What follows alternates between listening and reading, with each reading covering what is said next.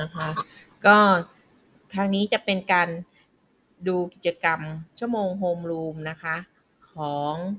คู่มือการจัดกิจกรรมโฮมรูมเพื่อเสริมเสริมนักเรียนในระดับมัธยมนะคะสำหรับครูที่ปรึกษาชื่อเล่มหนังสือว่าปรับตัวปรับใจตามวัยที่สดใสนะคะ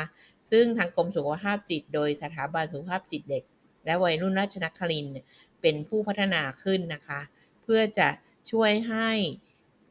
ครู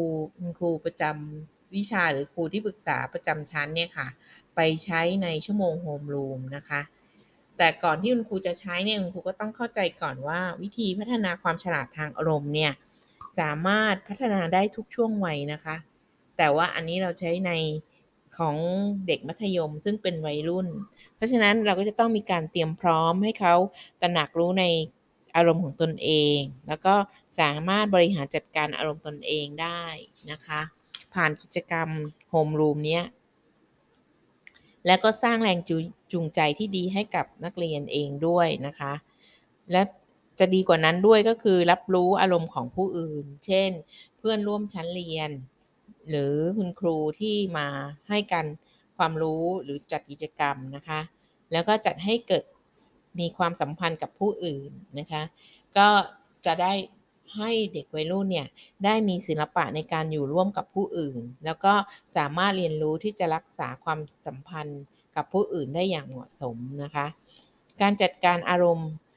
ในการอยู่ร่วมกับผู้อื่นเนี่ยทั้งที่เป็นคนในครอบครัวเพื่อนฝูงแล้วก็เพื่อนที่เรียนในสถาบันเดียวกันด้วยนะคะก็จะทำให้มีความสามารถที่เรียกว่ามีความฉลาดทางอารมณ์เพิ่มขึ้นด้วยนะคะ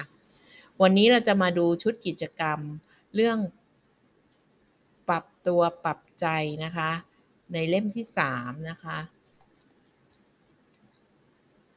ก็คือการตระหนักรู้เท่าทันและก็ยอมรับอารมณ์ของตนเองและผู้อื่นตัวตัวอย่างกิจกรรมที่มีเขียนไว้ในหนังสือนี้ก็คือ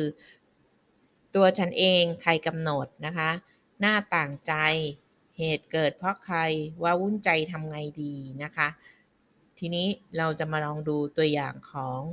กิจกรรมนี้กันและลองพาท่านทำแล้วก็เผื่ออาจารย์มาฟังดูนะคะว่าเราจะเอาไปใช้กับลูกศิษย์เราได้ไหมนะคะก็ในกิจกรรมหมวดนี้เนี่ยจะเป็นเรื่องของการที่จะทำไงให้เขารู้อารมณ์ตนเองนะคะห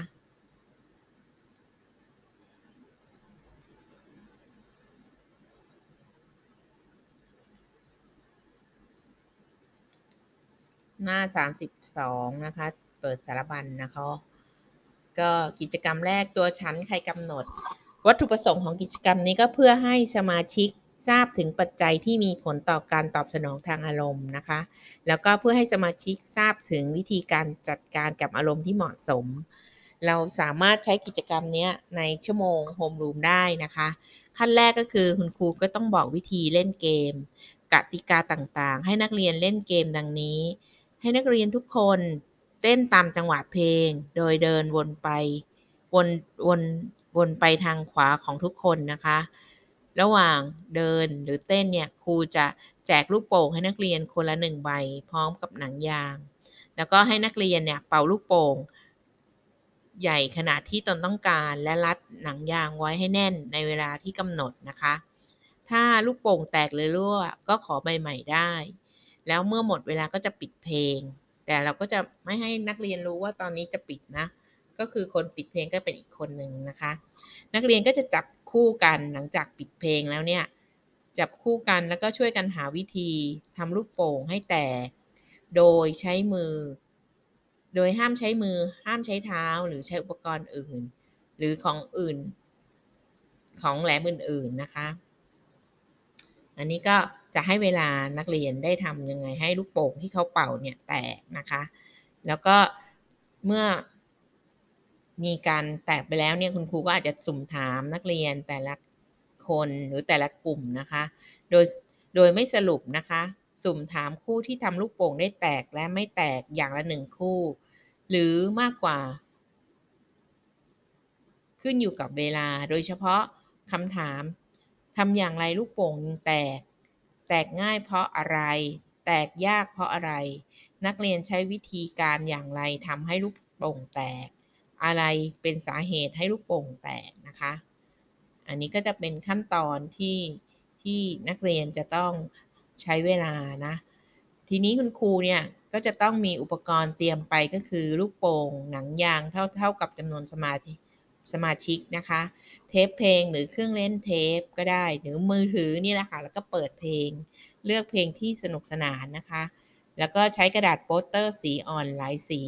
ขนาด เอ สี่ นะคะจำนวน หนึ่งถึงสอง แผ่นแล้วก็มีเมจิกเมื่อคุณครูได้ถามว่าเอ๊ะเป็นเพราะอะไรที่ทำให้ลูกโป่งแตกได้ก็ครูก็จะให้นักเรียนร่วมกันอภิปรายให้แนวคิดเกี่ยวกับปัจจัยภายในได้แก่สภาพอารมณ์ทางลบของบุคคลที่เปรียบเสมือนอากาศที่บรรจุอยู่ในลูกโป่งนะคะแล้วก็หากมีมากเกินไปลูกโป่งก็จะขาดความยืดหยุ่นก็จะทำให้มีการแตกได้ง่ายส่วนปัจจัยภายนอกเนี่ยคือบุคคลที่ทำให้ลูกโป่งแตกถือเป็นตัวกระตุ้นภายนอกทั้งสองปัจจัยมีผลต่อการตอบสนองทางอารมณ์ซึ่งกันและกันอย่างไรก็ตามถ้าเราสะสมอารมณ์โกรธไว้น้อยๆเนี่ยก็จะมีความยืดหยุ่นต่อสิ่งเร้าภายนอกได้มากเราสามารถตอบสนองต่อสิ่งเร้าได้อย่างเหมาะสมและก็เกิดข้อขัดแย้งได้น้อยที่สุดนะคะตรงนี้ก็จะมีใบความรู้สำหรับเป็นแนวคิดที่ควรได้นะคะเพื่อให้คุณครูได้ช่วยให้นักเรียนได้ตอบคำถามได้นะคะครูให้นักเรียนร่วมกันบอกถึงวิธีระบายอารมณ์ของแต่ละคนเนาะคือหลังจากที่เล่นเกมลูกโป่งให้เป่าลูกโป่งแล้วเราก็มาทำไงให้ลูกโป่งแตกแล้วก็มาสรุปว่าเกิดจากปัจจัยภายในภายนอกแล้วเนี่ยก็จะมาให้แต่ละคนเนี่ยเขียนถึงวิธีระบายอารมณ์ของแต่ละคนหรือเมื่อเกิดความขัดแย้งอ่ะแล้วมีอารมณ์โกรธให้เด็กเนี่ยเขียนคนละหนึ่งวิธีเขียนลงในกระดาษโปสเตอร์นะคะแล้วก็คุณครูก็จะบรรยายหลักการจัดการอารมณ์โกรธมีสามขั้นตอนนะคะ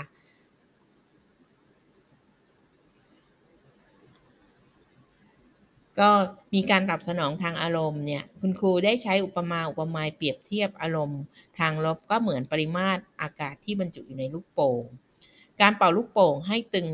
มากๆเนี่ยเปรียบเสมือนการสะสมอารมณ์ด้านลบไว้มากๆเช่นอารมณ์โกรธอิจฉาริษยาแค้นไว้มากนะซึ่งก็จะระเบิดได้ง่ายหากถูกกระแทกจากสิ่งเร้าภายนอกเพียงเล็กน้อยสิ่งนี้ก็จะถือว่าเป็นปัจจัยภายในตัวบุคคลแต่ในกรณีบางคนอ่ะเป่าลูกโป่งแล้วไม่เต็งไม่เต็งตึงเรียกว่าลูกโป่งแฟบมีอากาศในนั้นน้อยเนี่ยค่ะก็จะมีความยืดหยุ่นก็ทำให้แตกได้ยากนะแรงกระแทกหรือความพยายามทำให้ลูกโป่งแตกเนี่ยเปรียบเสมือนการใช้สิ่งเร้าภายนอกไม่ว่าจะเป็นคำพูดที่ท้าทายหรือท่าทางที่ท้าทายนะคะสภาพแวดล้อมที่กดดันต่างๆเนี่ยแรงกระแทกเนี่ยก็เปรียบเสมือนสิ่งเร้าหรือสิ่งกระตุ้นภายนอกในการเป่าของลูกโป่งก็จะเหมือนการสะสมอารมณ์ของบุคคลจะมีผลต่อกันและกันนะคะอันนี้ก็เป็นตัวแนวทางของใบความรู้นะคะทีนี้หลักการจัดการอารมณ์เนี่ยคุณครูอาจจะช่วยนักเรียนได้นะคะอาจจะมีตัวอย่างที่นักเรียนได้บอกมาเนี่ยครูก็อาจจะอธิบายเพิ่มเติมก็อาจจะมีสัญญาณไฟนะคะไฟแดงก็คือหมายถึงหยุดเมื่อรู้ว่ามีอารมณ์โกรธอาจจะใช้จะใช้วิธีการเดินหนีก็ได้หรือหลีกเลี่ยงขอไปเข้าห้องน้ำอะไรเงี้ยหลีกเลี่ยงการเผชิญหน้าที่จะทำให้เราระงับอารมณ์โกรธ